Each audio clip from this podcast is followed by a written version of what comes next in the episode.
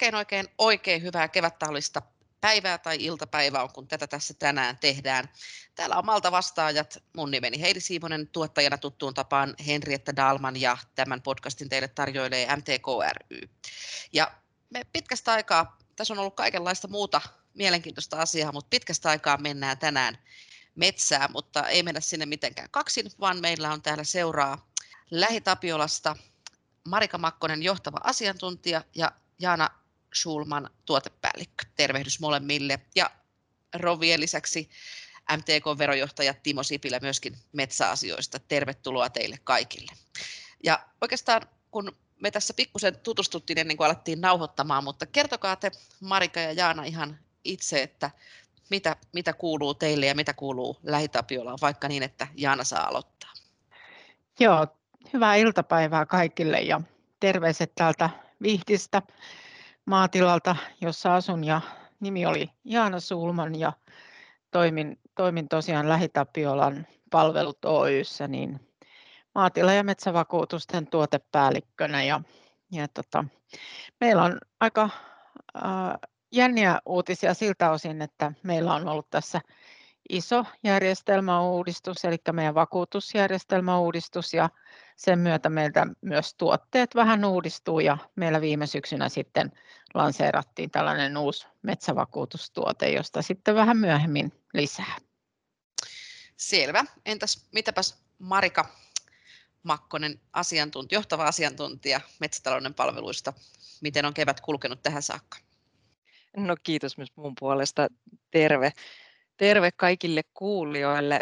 Kevät on lähtenyt, kiitos oikein mukavasti. Mä katselen juuri Espoon kaunista sinistä äh, taivasta. Täällä aurinko paistaa. Ja, ja tota, tosiaan mun tehtävä on äh, kehittää metsänomistajille palveluita Lähitapiolassa tuossa ja yhdessä Jaanan kanssa tietysti tiiviisti näitä asioita aina pohdiskellaan ja mun tärkeimpiä tehtäviä äh, näiden palvelukehittämisen ohella niin, niin on se, että, että saataisiin metsänomistajille tietoisuutta lisättyä niin kuin metsän riskeistä ja samoin myös tietysti niin kuin se sisältää nämä taloudelliset riskit ja sitten tuhoriskit. Ihan tiedonkin välittäminen on yksi meidän tärkeistä asioista. Kuulostaa mielenkiintoiselta. Ja sitten meidän podcastien kestotähti, verojohtaja Timo Sipilä MTKlta, tervehdys. Onko sulla jo kevään kiireet helpottanut. Tässä ainakin muutama tämmöinen D-Day niin sanotusti on mennyt jo. No tervehdys ja, ja kiitos kutsusta jälleen podcastiin. Joo, tässä on niin kiireet vaihtunut seuraaviin kiireisiin, eli, eli veroilmoitus sesonki ja veroseminaarisesonki on vähän niin kuin ö, hoidettu. Veroilmoituksia tietysti edelleen tehdään, mutta mutta nyt sitten tietysti järjestö valmistautuu kuntavaaleihin ja kehysriiheen ja, ja ehkä johonkin muihinkin kevään, kevään aikana eteen tuleviin koitoksiin. Et, et aina tässä seuraava kiire tulee päälle. Kyllä vain. Saat kohta kertoa vähän metsäverotuksen perspektiivistä asioita, kyllä se palataan siihen, mutta syy siihen, minkä takia Jaana ja Marika on täällä, on tota, se, että meillä on MTK ja Lähitapiolalla hyvä yhteistyö, mutta kertokaa vielä, että minkälaisia palveluita te tarjoatte Lähitapiolasta metsänomistajille. Eli tosiaan niin meidän metsävakuutuksista on mahdollisuus MTK tai MHY-jäsenellä saada alennusta ja ne alennukset ovat 10-15 prosenttien. Siellä on pikkasen määritelty eri tavalla, että milloin saa sen alemman alennuksen ja milloin sitten on mahdollisuus tähän korkeampaan alennukseen. Eli nämä on ollut hyvin perinteisesti meillä jo pitkään, pitkään tota tarjota teidän jäsenille. Joo, jos tähän lisään sitten vielä, että tosiaan niin kuin vakuuttaminenhan on meidän ydin, ydintekemistä, mutta sitten näitä muunkinlaisia palveluita tosiaan halutaan tulevaisuudessa tarjota. Meillä on tällä hetkellä tietysti sijoittamisen ja säästämisen palveluita jo ihan muutenkin, mutta että ihan kohdennettuina metsänomistajille, niin, niin nyt on ö, tässä ihan itse asiassa äskettäin tuossa just hypättiin edellisestä palaverista, jossa keskusteltiin keinoista tunnistaa omaan metsätilaan kohdistuvista tuhoriskeistä ja pystyttäisikö me tällaista niin kuin lähitapiolana sekä sitten vielä, vielä tarjoamaan tämän tyyppistä palvelua meidän asiakkaillekin, niin, niin olisiko, löytyykö tällaiseen keinoja ja onko se mahdollista. Että tämä on niin yksi keskeinen asia, jota halutaan viedä eteenpäin, mutta sitten myös näitä, näitä säästämisen ja sijoittamisen niin räätälöity, räätälöidympiä tuotteita, niin niitä me halutaan tulevaisuudessa metsänomistajille tarjota. Kuulostaa mielenkiintoiselta. Mites Timo, onko metsässä jotain muuta uutta huomioitavaa, jotakin verotuksellista tai sitten jotakin, mihinkä tämä yhteistyö sopisi erinomaisen hyvin nyt, kun kuulit, mitä on tarjolla ja mitä on tulossa? No, metsäosalta niin varmaan mitään ihan radikaalin suuria muutoksia ei ole viimeisen vuoden aikana niin kuin tehty, että siinä mielessä niin vanhat neuvot pitää paikkansa, mutta tietysti niin metsäomistajien tavallaan osalta niin palveluyhteistyö varmaan hyvin perusteltu. Ja, ja jos miettii niin kuin lähi, lähi Tapiolla porukankin kanssa, niin yksi mikä on, niin meidän jäsenet ja asiakkaat ja metsänomistajat, niin, niin, ja vähän itsekin, niin tässä vanhennutaan koko ajan. Niin tämä sukupolvenvaihdoksen ja siihen liittyvän seuraavan sukupolven niin kuin integroiminen niin metsän omistukseen ja myöskin metsävarallisuuden hoitoon ja vakuuttamiseen ja, ja myöskin siitä saatavan tulon, tulon niin, niin sijoittamisessa, niin se on varmaan sellainen teema, missä meillä voisi olla enemmänkin tekemisen paikkaa. Mielellään kuulen muidenkin panelistien niin käsitystä tuosta, mutta minusta se on semmoinen, että tämä sukupolvenvaihdos ja se, että me saataisiin myös jatkossa hyviä ja palveutuneita metsäomistajia jäseniksi ja asiakkaaksi, niin, niin siihen varmaan meidän pitäisi, pitäisi satsata. Se oli hyvä. samaa mieltä. Kyllä, hyvä pointti toi, toi ikääntyminen, vaikkakin siis inhottavan kuulosta, mutta ihan realismia. tota, kertokaa hei Marika ja Jaana vähän tuosta teidän metsävakuutustuotteesta, että Lähitapiolan metsävakuutustuotteesta. Joo, ja niin kuin mä sanoin, niin tosiaan meillä, meillä tuoteuudistus tai uusi tuote lanseerattiin viime syksynä ja, ja mitään hirveän ihmeellistähän siihen ei, ei sinällään tuotu uutta.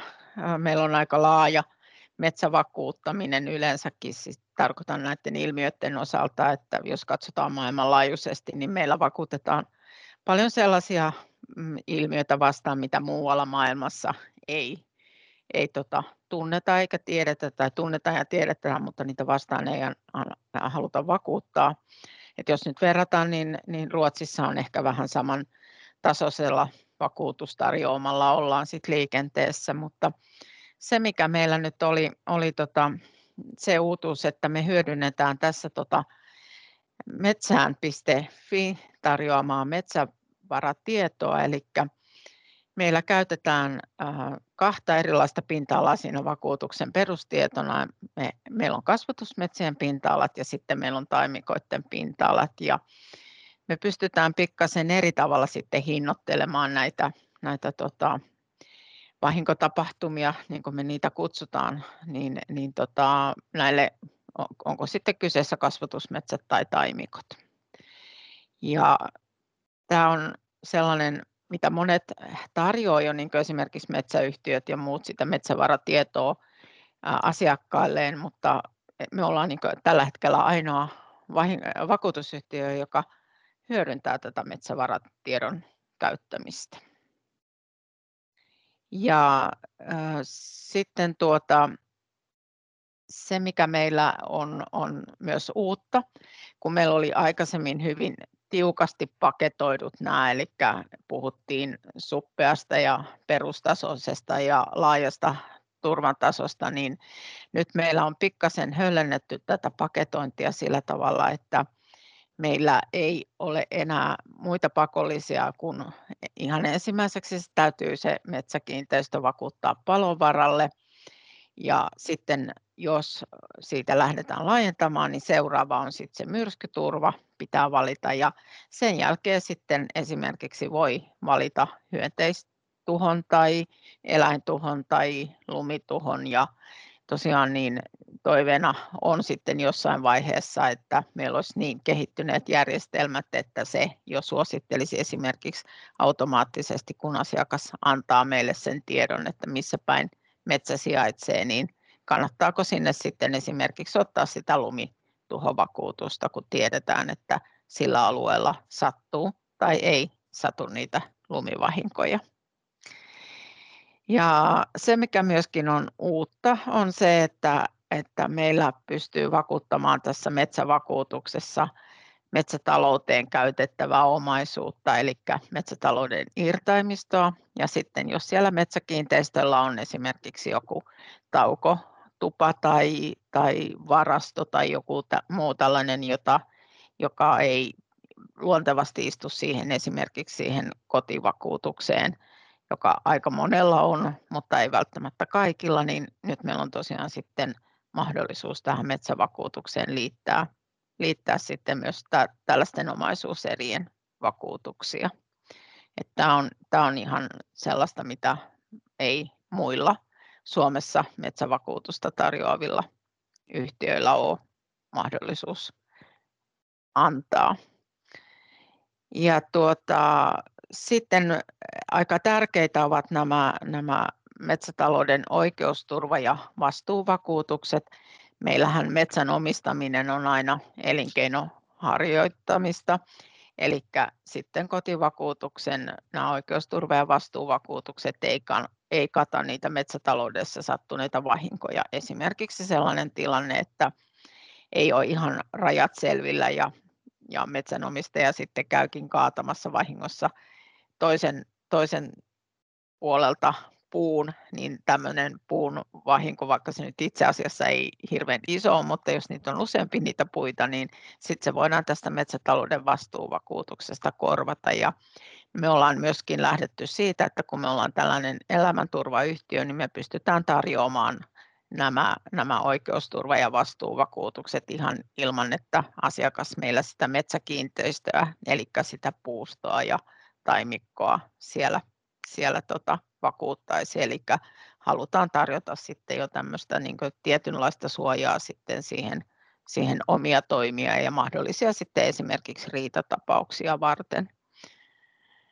Ja se, mitä meillä sitten pikkasen on uutta myös siitä, niin, niin nyt jos esimerkiksi niin siellä tilalla tai, tai metsässä säilytetään lannoitteita ja niille esimerkiksi tapahtuu, ne palaa vaikka siellä metsä, metsäpalon yhteydessä, niin ne lannoitteet siellä palaa, niin meillä on nyt sitten vakuutettuna 10 000 euroon asti nämä lannoitteet ilman, että sitä tarvitsee mitenkään erikseen mainita, vaan se kuuluu ihan siihen, siihen vakuuttamiseen siinä yhteydessä.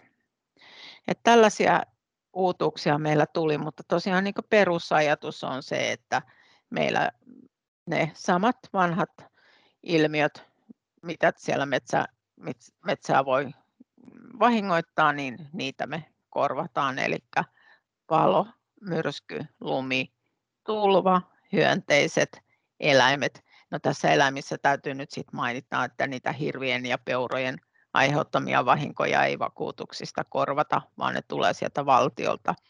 Ja sitten on tosiaan näitä varkaus- ja ilkivaltaa vastaan, eli vahingontekoa vastaan on mahdollisuus saada nämä vakuutukset. Ja meillä sitten niin kuin muillakin, niin tietysti tämä metsätalouden tai metsävakuutuksen, olipa siellä sitten niitä mitä tahansa näitä, näitä oli irtaimistoa, rakennuksia, oikeusturvaa, vastuuta tai sitten näitä metsäkiinteistöjä vakuutettuna, niin se metsävakuutusmaksu on vähennyskelpoinen siellä metsäverotuksessa, mitä ei sitten aika usein edes huomata liittää sinne. Et monet jättää aika usein tekemättä sen metsäveroilmoituksen, kun ajattelee, että heillä ei ole tuloja, mutta vuosittainen metsävakuutusmaksu on siellä metsäverotuksessa vähennyskelpoinen. Et tässä nyt tämmöinen pähkinänkuoressa tämä meidän uudistus.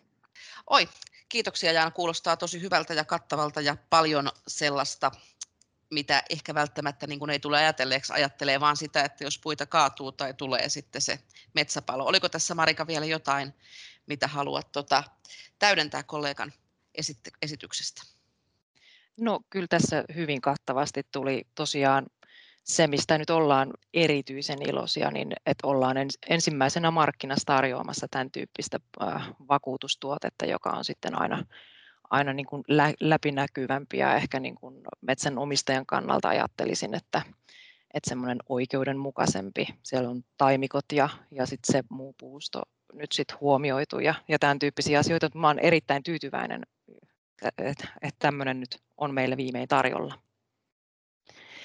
No, jos mä vielä tähän saan sitten lisätä sen, että, että tota, se mikä meillä tietysti on aika tärkeää on se, että, että tämä vakuutus on voimassa ennen kuin ne vahinkotapahtuma siellä metsässä pääsee syntymään. Ja, ja tota, sen osalta sitten niin, niin myöskin me halutaan niin sillä tavalla kertoa meidän asiakkaille se, että, että jos nyt ottaa meiltä sen metsävakuutuksen vaikka talvella ja tiedetään, että jollain alueella on jo lumi, lumituhoja syntynyt, niin me ei välttämättä sitä myönnetä heti sitä, sitä lumituhoa voimaan, mutta se me voidaan sitten kertoa siinä vakuutuksen tekovaiheessa jo, että, että nyt sinulla ei tätä turvaa tule, mutta sitten seuraavaa talvea vasten, niin, niin se sitten saatetaan vaikka esimerkiksi keväällä voimaan, niin sitten seuraavaa talvea vasten sinulla se lumituho mm, vakuutus on niin voimassa ja se, mikä tässä tietysti täytyy nyt huomioida, on se, että, että meillähän on 19 alueyhtiötä, jotka nämä meidän vakuutukset tekee, niin, niin tota, meillä siellä on paikalliset tekijät ja hyvin, hyvin tuntee myöskin sen paikalliset olosuhteet, että meillä on tämä voimakas paikallisuus leimaa niin tätä meidän vakuutustoimintaa, että siinä mielessä me ollaan lähellä sitä asiakasta ja myöskin tässä pääkaupunkiseudulla, niin missä monet metsänomistajat asuu, mutta metsät sitten on siellä vähän kauempana, niin, niin tota, täytyy kyllä sanoa, että meillä on siellä sellainen henkilö, joka on kovasti kiinnostunut tästä metsätalouden vakuuttamisesta ja muuta niin Lähitapiola pääkaupunkiseudun palveluksessa. Eli, eli me kyllä pystytään niin siinä mielessä ottamaan tämä paikallisuus todella hyvin huomioon. Haittaako, jos ei itse ymmärrä siitä metsästänsä yhtään mitään? No mä sanoisin kyllä, että, että ei se nyt ei se sitä vakuuttamista estä. Tietysti on, on hyvä, että asiakas nyt tietää esimerkiksi oman metsän kiinteistötunnukset ja, ja tietää, että, että tota, missä päin se nyt yleensä on se metsä, mutta, mutta tota, joka tapauksessa niin meillä se järjestelmät, kun me saadaan, saadaan se kiinteistötunnustietoon, niin se hakee tosiaan ne metsävaratiedot, että sen tarkempaa tietoa siitä omasta metsästään ei välttämättä, välttämättä sillä meidän asiakkaalla tarvii olla. Ja itse asiassa me, me pyritään kouluttamaan näitä meidän metsävakuutuksen tekijöitä niin paljon vaan kuin mahdollista ja, ja esimerkiksi nyt ollaan perustettu meidän ihan tänne talon sisälle niin tällainen metsävastaavien verkosto, missä me pyritään vaihtamaan ihan tähän vakuutusasiaan liittyviä ihan käytänteitä ja, ja käsittelemään kysymyksiä, mutta myöskin sitten Marika tuo tätä metsätaloustietoutta ja riskien hallintaa ja, ja myös sitä metsärahan sijoittamismahdollisuutta. Että, että me pyritään tosiaan siihen, että meidän, meillä olisi niin asiantuntevia metsäkäsittelijöitä ihan jokaisessa, jokaisessa alueyhtiössä. Ja sama myöskin sitten korvauspuolella. Meillä on, on kuukausittaiset korvaushenkilöiden palaverit siellä, missä käsitellään sitten vaikka esimerkiksi ajankohtaisia korvausasioita, niin kuin tässä nyt vuos, viime vuosina on ollut esimerkiksi lumivahingot, joita, joita ollaan sitten käsitelty. Ja siellä myöskin, myöskin tota meidän korvausjohtajissa on innokkaita metsänomistajia, että meillä on kyllä tätä osaamista ja metsänomistusta ihan talon sisälläkin? Joo, hyvä kysymys, että haittaako, jos metsästä ei tiedä mitään, niin sanoisin näin, että juuri siksi tämä lähitapiolla yhteistyö on minusta tärkeä, että meillä on markkinoilla toimia, jos, jolla on osaamista sektorista. useinhan se on niin, että, että se metsätalous voi monelle olla ehkä sellaista vähän niin kuin passiivistakin omistusta, ja tietysti se on ymmärrettävää, kun metsässä se tuottosykli on hyvin niin kuin pitkä, että voi mennä vuosikymmeniä ennen kuin se tuottaa satoa. Ja, ja sen takia siinä ei olla aina ihan niin hands on, niin ehkä juuri siksi näin niin kuin tuottajajärjestön niin kuin näkökulmasta pidetään erittäin tärkeänä, että on markkinoilla toimia, jossa ikään kuin metsänomistaja saa apua tilanteessa, jossa ei ehkä itsekään ihan ymmärrä oman varallisuutensa arvoa, eikä se ole mitenkään niin kuin harvinainen tilanne. Se on hyvin ymmärrettävä ja sen takia ei haittaa, vaikka ei tietäisi oman omaisuutensa arvoa, kun lähitapiolassa on osa, osaavia auttajia kertomassa ja toivottavasti myös MTKssa, mutta et, et kyllä asioiden hoito on paljon helpompaa silloin, kun, kun sitä, sitä metsää ja, ja, ja tota, metsätaloutta niin kuin ymmärretään, että pidetään erittäin tärkeänä sitä.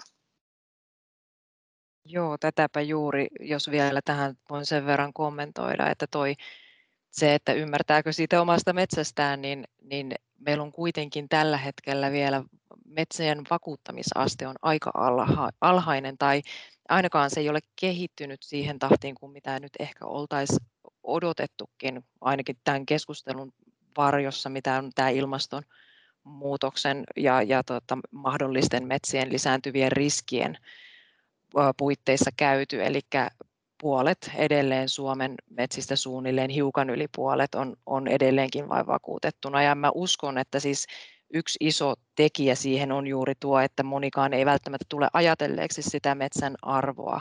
Ja eteen on tullut sellaisiakin kommentteja, että on, on peritty metsää ja, ja ajateltu, että kun sitä on nyt 100 hehtaaria tuolla jossain, niin, niin että on, minkähän arvosta se nyt oikein on. Ää, anteeksi, ei 100 000 hehtaaria, vaan oli tota, 100 000 euron, euron tota, kiinteistöstä suunnilleen kyse, niin, niin ää, se, se kyllä jo pistää niin kuin miettimään, että, että tota, ei välttämättä tule mietittyä myöskään niitä metsän riskejä. Kyllä, se oli hyvin sanottu. Se oli vähän semmoinen provosoiva, provosoiva kysymys.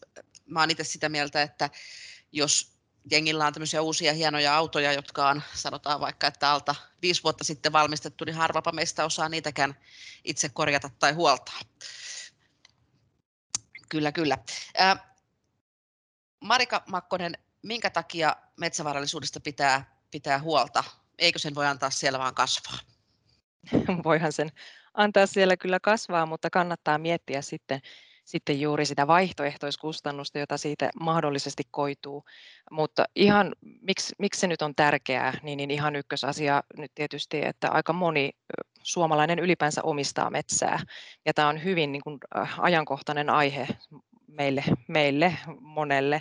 Ja että metsätalous on sijoitustoimintaa siinä mikä tahansa muukin sijoitustoiminta, mutta sitä ei välttämättä mielletä tällä tavalla. Mutta että sitten taas, jos puhutaan metsää sijoitustoimintana, niin on myös hyvä muistaa se, että, että se ei ole pikavoittoja varten. Metsässä harvoin tehdään tämän tyyppisiä, vaan tota, että se on pitkäjänteistä sijoittamista. Mutta verrattuna niin kuin muuhun kiinteään sijoitusomaisuuteen, niin, niin metsällähän on niin kuin näitä omia, omia erityispiirteitä ja että, että se kasvaa aina. Tästähän on puhuttu paljon, on ollut lehdissäkin nyt varsinkin tässä korona-aikana, niin on tota, seurattu sitä, että mitä tapahtuu metsässä ja mitä tapahtuu muualla markkinoissa, niin kasvaa ja tuottaa aina, että, että jos nyt ajateltaisiin, että on tämmöinen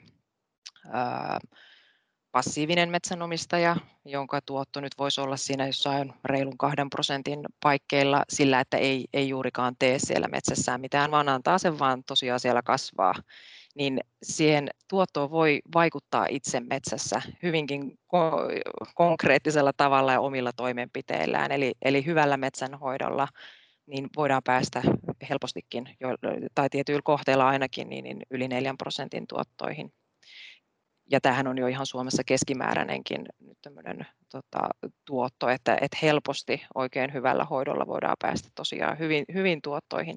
Ja tämä hyvä metsänhoito, niin, niin se, mä tarkoitan sillä nyt että oikea-aikaisia ja oikein mitotettuja hoitotoimenpiteitä. Ja se ei ole siis millään tavalla ristiriitainen sitten tämän keskustelun kanssa, mitä nyt käydään, että, että se voi olla yhtäaikaisesti siis taloudellista tuottavaa ja taloudellista tuottoa tavoittelevaa toimintaa, mutta myös samanaikaisesti huomioida näitä ilmaston näkökulmia. Että nämä on mun mielestä kulkee samaan suuntaan eikä eri suuntiin missään tapauksessa. Mutta se, niin, sano vain, kysy, Joo, kysy vain. Ei, ei mitään. Niin sitä just, että tämä on ihan hyvä tuoda esiin ja sanottaa sekin, että, että tosiaan nämä asiat ei ole niin kuin joko tai, vaan että ne voi olla ja ja tai sekä että, mikä usein tässä julkisessa keskustelussa unohtuu. Nimenomaan, niin. Ja tuohon vielä, jos palaan tuohon aiempaan keskusteluun, mitä, mitä tuossa jo puhuttiinkin, niin se tosiaan, että mihin me ollaan kiinnitetty huomiota, että, että monesti sitä metsää ei tosiaan mielletä tämmöisenä sijoituskohteena yhden, yhden joukossa, vaan, vaan tota, ehkä olisi niin kuin hyvä pohtia myös sitäkin asiaa, että jos tämmöinen vaikka no 30 hehtaaria on Suomessa keskimääräinen metsätila suunnilleen, mutta jos on nyt 20-30 hehtaaria metsää, niin sen arvo voi olla siis helpostikin tosiaan sen 100 000 molemmin puolin, riippuen vähän millaista puustoa siellä on, mutta että jos nyt 4 prosenttia ajatellaan tuottoa tuommoiselle metsäpinta-alalle, niin kyllähän se nyt ihan mukava vaikkapa jos ei muuta käyttöä keksin, niin vaikka sitten lomabudjettiin, mutta että, että siinä mielessä on tärkeää miettiä, että mitä siellä metsässä tapahtuu. Joo, ei se varmasti se ei ongelma, että rahalle ei käyttöä keksi, kyllä sille yleensä pakkaa joku reikä löytymään. Mutta itse asiassa siihen liittyen, että jos ei ole sellaista just semmoista tiettyä kohdetta, että haluaisi nyt sitten, olisi tarve vaikka maatilalle johonkin uudisrakennukseen tai johonkin muuhun semmoiseen, mihinkä metsätuottoa voisi käyttää, niin tästä päästään tälle juohevasti seuraavaan aiheeseen. Eli jos sille rahalle ihan just nyt ei ole käyttöä, niin miten se puukaupparahan sijoittaminen, mihinkä se no jokainen tekee päätökset itse, meidän kuulijat sen kyllä ymmärtää, että tämä ei ole nyt sellainen virallinen sijoitusneuvonta puheenvuoro, mutta mihin mihin metsärahan voisi sijoittaa, mitä kannattaisi miettiä, pitää mielessä muistaa siinä, kun sitä alkaa sitten miettimään, että mihinkä se hakkuun tuotto, mihin sen laittaisi. Joo, no ihan ensimmäinen vinkki voisi olla, että pankkitilille niitä ei ainakaan kannata jättää. että vaihtoehtoja on paljon muita, mutta tämä ei ainakaan kaikkea. Toki niin kuin pahan päivän vara pitää olla ja, ja tietysti tämä on niin kuin nopeasti saadaan se sieltä sitten käyttöön tarpeen tulle, mutta, mutta harkitsisin tai suosittelen ainakin lämpimästi miettimään sitten erilaisia vaihtoehtoja. Ja siis näitähän ää, tota, erilaisia vaihtoehtojahan on ihan valtava määrä, että ihan ensimmäisenä, mitä nyt halu, tai pitää ehkä, tai ainakin suosittelen, että kannattaa miettiä, niin, niin ihan tätä omaa riskinsieto, sietokykyä, että haluaako pienempää tuottoa pienellä riskillä vai nostaa sitä tuottotavoitetta mahdollisesti. Että yleensähän nämä nyt kulkee aika lailla käsi kädessä. Ja riskinhallintakeinona hajautus on tietysti yksi semmoinen ihan keskeinen asia, eli, eli varoja ei kannata ää, pitää siellä yhdellä toimialalla, vaan hajauttaa sitten useammalle ja erityyppisiin sijoituskohteisiin. Sitten jos tota, jotakin, mitä kannattaisi miettiä, vinkkiä ehkä siihen sijoittamiseen, niin aika on toinen semmoinen, mitä, mitä voisi vähän pohtia, eli millaisella sijoitusaikahorisontilla haluaa sijoittamista tehdä ja niitä varoja siellä, siellä jossakin sijoituskohteessa pitää. Ja tässäkin ehkä voisin sanoa, että aika on rahaa siinä mielessä, että silloin ähm, mitä pidempi se sijoitusaika on, niin se voi hyötyä siitä korkoa korolle ilmiöstä. Ja sitten toisaalta yksittäiset tapahtumat markkinoilla, niin ne ei pääse niin voimakkaasti vaikuttamaan tuottoihin. Eli, eli tota, tämmöiset asiat ja sitten toisaalta tota, tietysti yksi mietittävä asia voisi olla myös se, että, että tai ainakin kun vertailee sit eri sijoituskohteita ja paikkoja, niin, niin se, että kuinka nopeasti ne rahat haluaa sitten mahdollisesti sieltä takaisin, takaisin sinne tililleen, että näissäkin on tosi paljon eroja eri sijoitustuotteidenkin ja välillä, niin, niin jossain voi olla hyvinkin pitkiä aikoja ennen kuin sitten rahat on tilillä, jos haluaakin ne sieltä nopeasti sitten kotiuttaa. Mutta ainakin nyt tämmöisiä tulee mieleen. Ja toki niin kuin monelle nyt varmasti on tota, se kotipankki tai, tai se organisaatio, kenen kanssa tai yritys, kenen kanssa on tottunut tämmöisiä asioita hoitamaan, niin se nyt on varmaan semmoinen aika luontainenkin, että lähtee selvittelemään sitten sieltä niitä erilaisia tuotteita, mutta tosiaan valinnanvara on hirvittävä määrä. Ja tota, meillä lähitapiolossa on toki myös hyvinkin palkittuja ja tunnettuja ja hyviä, hyviä erilaisiin tarpeisiin olevia tuotteita. Hyvin pienelläkin summalla pääsee heti jo rahastosijoittajaksi, että kuukausipanoksella 30 euroa. Sillä pääsee jo liikkeelle. Kyllä, vaihtoehtoja piisaa ja tosiaan näitä kannattaa niin pitää mielessä näitä tämmöisinä pankkien nollakorkojen aikoina, että keksisikö jotakin muutakin, mutta se on aina tapauskohtaista ja, ja, ja talouskohtaisesti harkittavaa, millainen on tilanne. Viimeisenä kysymyksenä, niin nyt kun on esitelty näitä mahtavia tuotteita ja, ja tota, palveluita, joita on saatavilla, niin mihin, mistä saa lisätietoja tai miten tällaisten palveluiden pariin pääsee, jos nyt kiinnostuu Lähitapiolan metsävakuutustuotteista tai muista palveluista?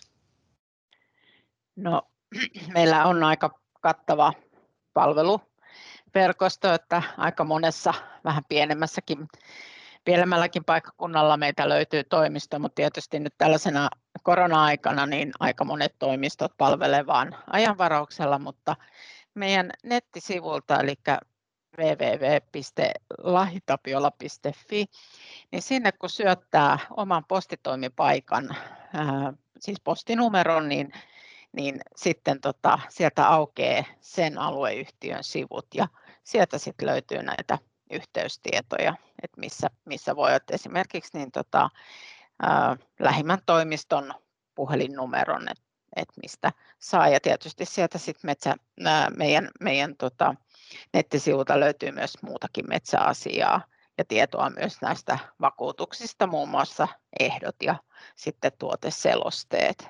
Et ne on kaikista parhaimmat ja nopeimmat nyt tämmöisenä digitaalisena aikana.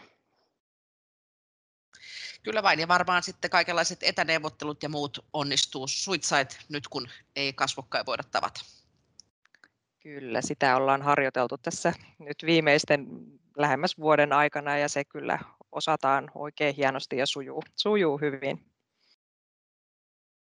Kyllä. Miltä Timo edunvalvojan korvaan kuulostaa Lähitapiolan tarjoukset ja vinkit? No oikein hyvältä ja, ja selkeältä, selkeältä ja ihan positiivista, että lähitapoilassa on vahva maatalous- ja metsätalousosaaminen. Siihen kannustamme aika monilla toimijoilla ei, ei vastaavaa valttikorttia ole.